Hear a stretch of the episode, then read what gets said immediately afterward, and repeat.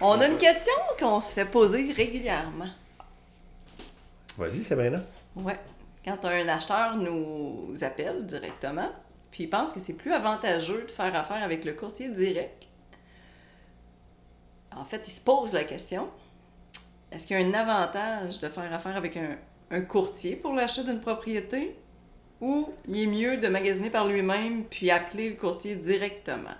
Attends, si je me mets dans la peau d'un acheteur, c'est bien plus avantageux d'appeler directement le courtier, je vais pouvoir négocier à la maison. Exactement. Lui, il va, il va couper sa commission, puis moi, je vais payer moins cher la maison. C'est ça, puis il va savoir le prix de l'autre offre si jamais il y a lieu, puis il va pouvoir offrir un petit peu plus.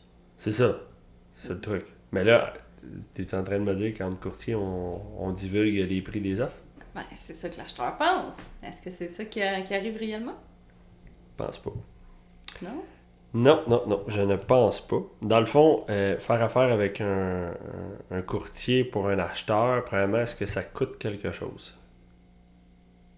À l'acheteur? Ben, dans la tête de plusieurs personnes, oui. Mais la réponse, c'est non. Mais ça coûte à qui?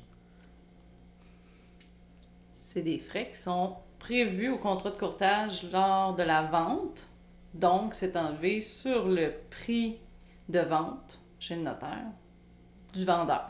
Donc, c'est le vendeur Donc, qui le vendeur. paye le courtier de l'acheteur. Exactement, on peut voir ça comme ça. Donc, un acheteur, s'il a son propre courtier, ça lui coûte rien. Il pourrait avoir quelques exceptions. Un courtier qui décide de signer un contrat achat, ce qui peut se faire, puis de prévoir une rétribution plus grande. Mais c'est dans la...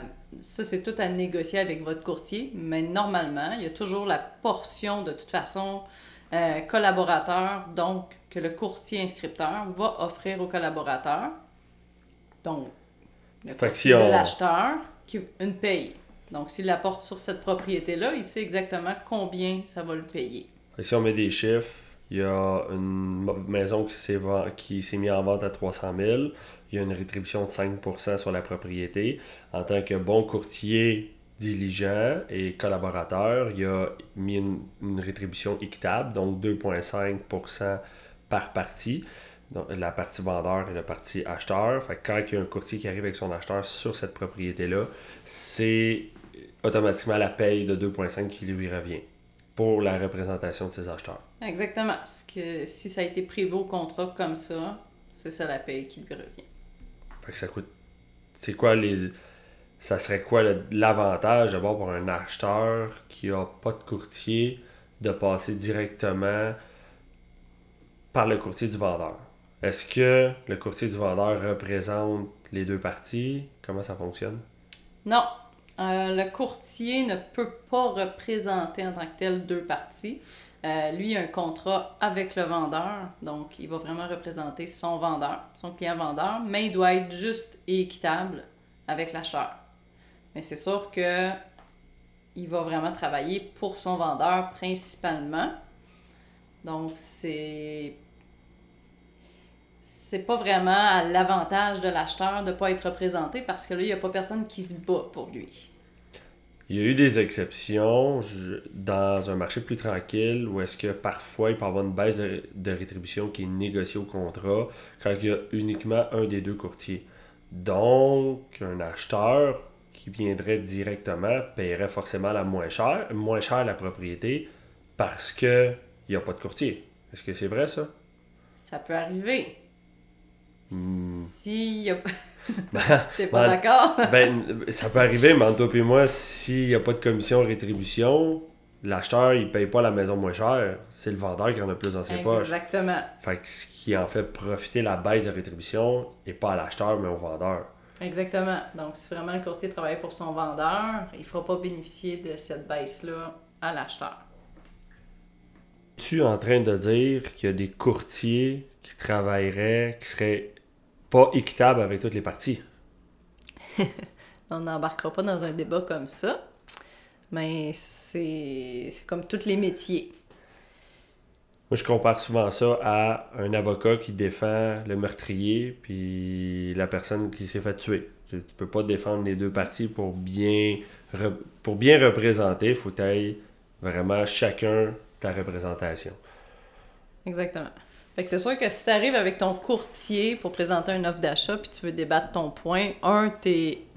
le courtier va travailler vraiment pour toi, va sortir, euh, il va faire effectuer toutes les recherches possibles pour être capable de retracer peut-être tous les vendeurs, peut-être essayer de voir la raison de la vente, euh, tous les défauts ou même sortir les anciennes fiches, donc la propriété, les anciennes DV, toutes les problématiques donc, qui pourraient sortir sur cette propriété-là qui normalement devrait quand même être fait par le courtier du vendeur si jamais c'était euh, une vente directe. Donc, euh, mais pas toujours le cas et c'est très rarement le cas euh, quand même.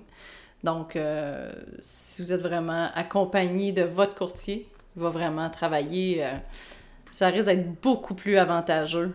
Donc, vous allez en ressortir beaucoup plus gagnant puis beaucoup mieux représenté aussi. Puis là, on parlait dans un marché plus tranquille qui pourrait être favorable à un acheteur dans certains, certains cas si tout le monde est, pas tout le monde est honnête. Mais dans un marché un peu plus hot, comme ces temps-ci, où est-ce que le marché, on parle de surchauffe immobilière, y a-t-il un avantage pour un courtier, pour un, acheteur, de faire un offre ou de faire une visite ou de magasiner sans son courtier? Non, ben même si euh, plusieurs ont tenté l'expérience, ils vont même se rendre compte que c'est difficile d'obtenir un suivi de la part du courtier, du vendeur. Euh, parce que quand on appelle puis qu'on n'est pas représenté, on ne sait pas si euh, le dossier est bon non plus. Donc, êtes-vous vraiment sérieux? Mais des fois, il y a tellement de demandes de visite, d'informations. Donc, c'est pas par mauvaise foi du courtier inscripteur, c'est juste qu'il n'y a vraiment pas le temps. Puis, on a vraiment un devoir de collaboration entre courtiers. Donc, on va vraiment prioriser les autres courtiers qui font une demande pour leurs clients. Donc, euh, malheureusement, les gens qui ne sont pas représentés vont passer en dernier. Puis, euh, parfois même, euh, ne pourra jamais visiter la propriété là, parce qu'il n'y a tout simplement pas de place pour Tu es en train de me dire que tu fais du favoritisme envers les courtiers puis les, les ceux qui sont pas représentés par des courtiers? Oui, c'est pas du favoritisme personnel, mais on n'a pas le choix. Donc, on est obligé de collaborer. Ce qui arrive aussi, c'est que tu un, client qui vient avec un courtier immobilier. Le courtier immobilier travaille avec ce client-là depuis un certain temps ou a déjà préqualifié le client. Tandis que quand un, client, si on veut, non représenté, arrive sur une de nos maisons en vente, ben, on a un travail de euh, qualification à faire. Il euh, faut s'assurer que le client est, est, préqualifié. Il faut s'assurer que le client, c'est un, client qui a un potentiel de, devenir un acheteur. Et dans certains cas, on ne se rend même pas là. On a vendu la maison avant, d'avoir eu le temps de faire tout notre travail comme il faut parce que les offres rentrent à, la pelletée. Ça, c'est dans un marché rapide, évidemment.